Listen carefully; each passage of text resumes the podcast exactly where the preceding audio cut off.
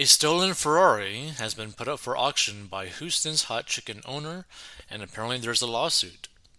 So the co-owner of a popular Houston fried chicken joint knowingly sold, knowingly sold a stolen vintage Ferrari, the unwitting Manhattan buyer claims in a lawsuit.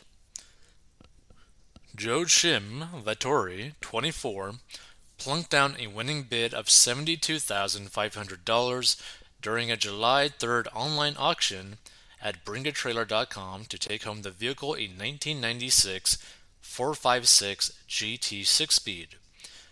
Been looking for a green-tan manual four fifty-six for the better part of three years, Vatori wrote on the website after winning the Ferrari. After I get it mechanically sorted, I'll get it driven, driven, driven. Bum, bum, bum, bum. The seller, Houston Kroshta, who co-owns the fast-growing Houston's Hot Chicken brand, bought the Ferrari in April and had claimed in the listing that it had a clean Carfax report and a clean Nevada title. But he failed to mention the English green car with tan leather interior had been nipped from a previous owner in Italy, Vatori contends in a Manhattan Supreme Court lawsuit. Vatori claims he discovered the exception a couple of weeks after his purchase when his mechanic tried to get parts and learned the car had been listed as stolen by Ferrari and was subject to recall, according to the litigation. And he reached out to Kroshta, who admitted via text, October nineteen ninety-five in Italy, it was stolen. Vatori charged in court papers. And of course, this is all like alleged, but still. He claims Kroshta has refused to give him a refund and is suing to get his cash back. So let's get into it. Some of the comments. I thought that was a mid-nineties Toyota at first. Makes you wonder what kind of shortcuts they make at Houston's Hot Chicken. Vintage, question, question, question, nineteen ninety-six, exclamation. Who writes these articles? High school interns, blah, blah, blah, blah.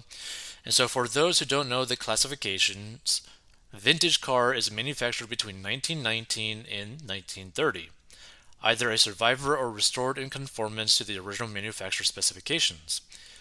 Antique car, manufactured in nineteen seventy-five or earlier, greater than forty-five years old, either a survivor or restored in conformance to the original manufacturer specifications. Classic car, manufactured two thousand or earlier, greater than twenty years old. They should charge the seller with possession of stolen property, et cetera. Grand theft is a felony. Seems like an easy case. Seller claimed it had a clean title, then admitted later he knew it was stolen. So I think this really all depends whether or not uh, Houston ended up actually knowingly sold a Ferrari without listing that it was previously stolen. If he knowingly knowingly did it, then that's probably going to be a pretty bad situation. But it all depends, right? Perhaps he didn't know. I don't know. Maybe we'll see later in the future.